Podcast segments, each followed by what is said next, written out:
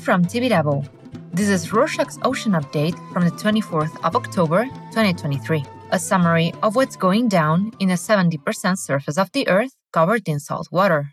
The World Wildlife Fund European Policy Office Seas At Risk Client Earth, among other organizations, recently published a joint manifesto for the 2024 European elections. Despite the European Union working on the quote, European Green Deal, end of quote, to make its economy more environmentally friendly, these organizations argue that the deal doesn't consider the ocean and its needs. The manifesto calls for three specific actions to protect the oceans. Firstly, adopting an quote, EU ocean deal, end of quote, so that all EU member states acknowledge the protection, preservation, and management of the ocean. Secondly, creating an EU ocean fund to make sure the money is used to achieve policy objectives.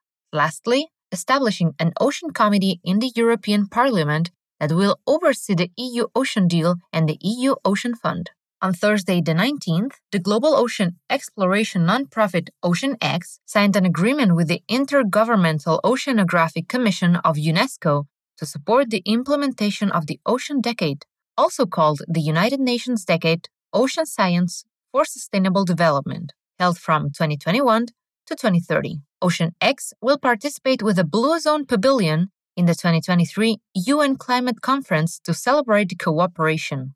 The agreement includes collaboration for several projects, like crafting international communication, making OceanX expedition data accessible to the public, and sponsoring initiatives with scientific partners. Talking about projects, a Japanese consortium called Class NK, working on a project sponsored by the government for next generation zero emission shipping, reports that they got the design approval for the proposed layout of hydrogen fueled vessels. The design consists of a multi purpose cargo ship with a fuel tank and hydrogen powered propulsion system. It will take three years to build a vessel. Class NK announced the project in May 2023 and successfully tested hydrogen fuel injection for a low speed two stroke engine.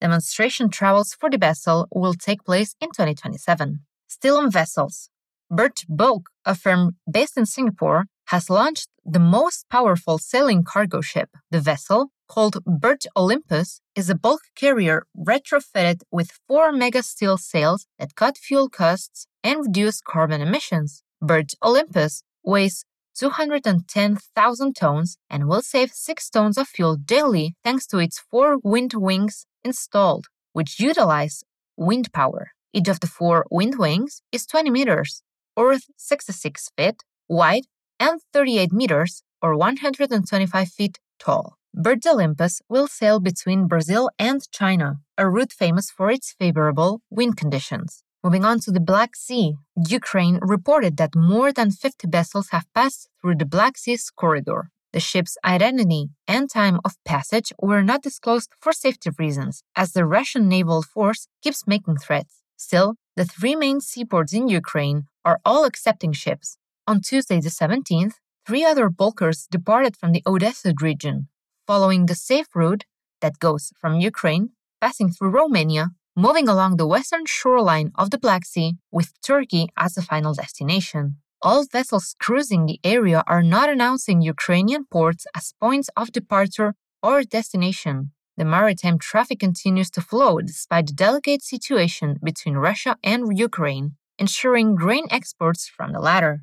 From Ukraine to Japan, the International Atomic Energy Agency, or IAEA, is currently on a mission to test the conditions of sea and marine life around Fukushima's nuclear plant for radioactive content. The mission aims to test seawater, seabed sediment, and seafood near the power plant. The mission started on Monday the 16th, the same day Russia joined China in suspending the import of Japanese seafood and will last until Monday the 23rd. Experts from Health Canada, the Korea Institute of Nuclear Safety, and the Third Institute of Oceanography of China's Ministry of Natural Resources are collaborating to understand if there are differences between their results and the labs. It's the first time a Chinese lab has joined IAEA monitoring missions in Japan since they started in 2014. Did you find this story interesting and want to know more? head over to the Rorshok Multilateral Update, link in the show notes. And from Japan to Denmark, on Friday, the 13th, a cargo ship caught fire and continued burning throughout the weekend. It took 30 hours for the firefighters to extinguish the fire. The small coastal cargo ship didn't report any damage or casualty. The firefighters prevented the vessel from capsizing and the fire from spreading to a nearby warehouse. The large amount of smoke from the fire was concerning, but it moved over uninhabited areas due to the wind and the fire department's efforts. The vessel and Rousing arrived in Copenhagen overnight on Friday from Odense, Denmark. And Rousing was handling scrap metal, and it's still unclear if the fire started because of the metal itself or in some other part of the ship. In other news, scientists from England's University of Plymouth conducted a new study in the Indian Ocean, saying that corals now reside in deeper waters because of global warming. They have to go deeper to find colder waters. They are bleaching because of irregular oscillation of ocean surface temperatures, where different areas of the Indian Ocean become first warmer and then colder alternatively. The oscillation caused the damage of 80% of coral reefs in depth of the seabed that scientists previously thought were resilient to warming.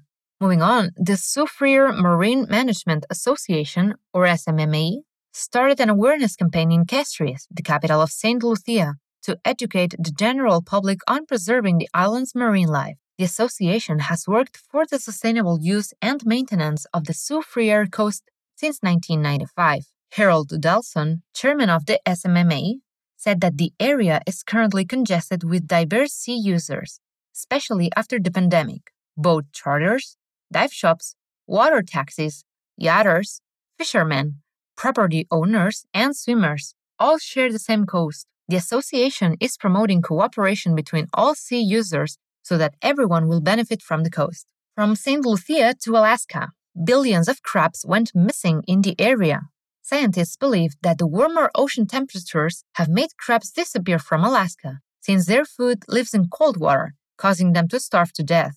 On Thursday, the 19th, Scientists from the National Oceanic and Atmospheric Administration published a new study that found a significant connection between the heat wave in the eastern Bering Sea and the disappearance of the crabs, which has been consistent since 2021. A few days before the study was published, the Alaska Department of Fish and Game canceled the snow crab harvest season in the Bering Sea for the second year in a row. Did you find this story interesting? Head over to the Rorshok Arctic update to know more link in the show notes. In other news, Rockpool Project, a Cornwall and Devon social enterprise encouraging marine conservation, is organizing an event of marine life safari in October. The event, called, quote, the Changing Tides BioBlitz, end of quote, is held in Gyllyngvase Beach in Falmouth and consists of participants finding and identifying as many species as fast as possible. The Rockpool Project set a challenging goal for the attendees, finding over 300 marine species in only six hours. The free event includes talks from leading marine experts, a climate change film screening, trade stalls, and food vendors at the Princess Pavilion on Melville Road. Closing with the Vietnamese coastal province of Quang Ninh, which recently opened areas for water sports and aimed to promote tourist activities in Halong Bay. During the summer season, the proposed activities will include kayaking, rowing, speedboat riding, parasailing, and paragliding. The goal is to facilitate businesses' investments in developing tourism services. And that's it for this week. So, you've noticed we are ad free. This is because we dislike ads and respect your time. But that also means we only get money if someone makes a donation or buys a shirt. What shirts, you ask? Well, we have made 100% unbleached organic cotton shirts that are the most environmentally gentle and cool new t shirts you can buy. If you want to check them out and help us, go to Rorshok.com and click on support or head over to the link in the show notes. You can buy them from anywhere in the world. Let us know if you get one at podcast at Rorshok.com. See you next week.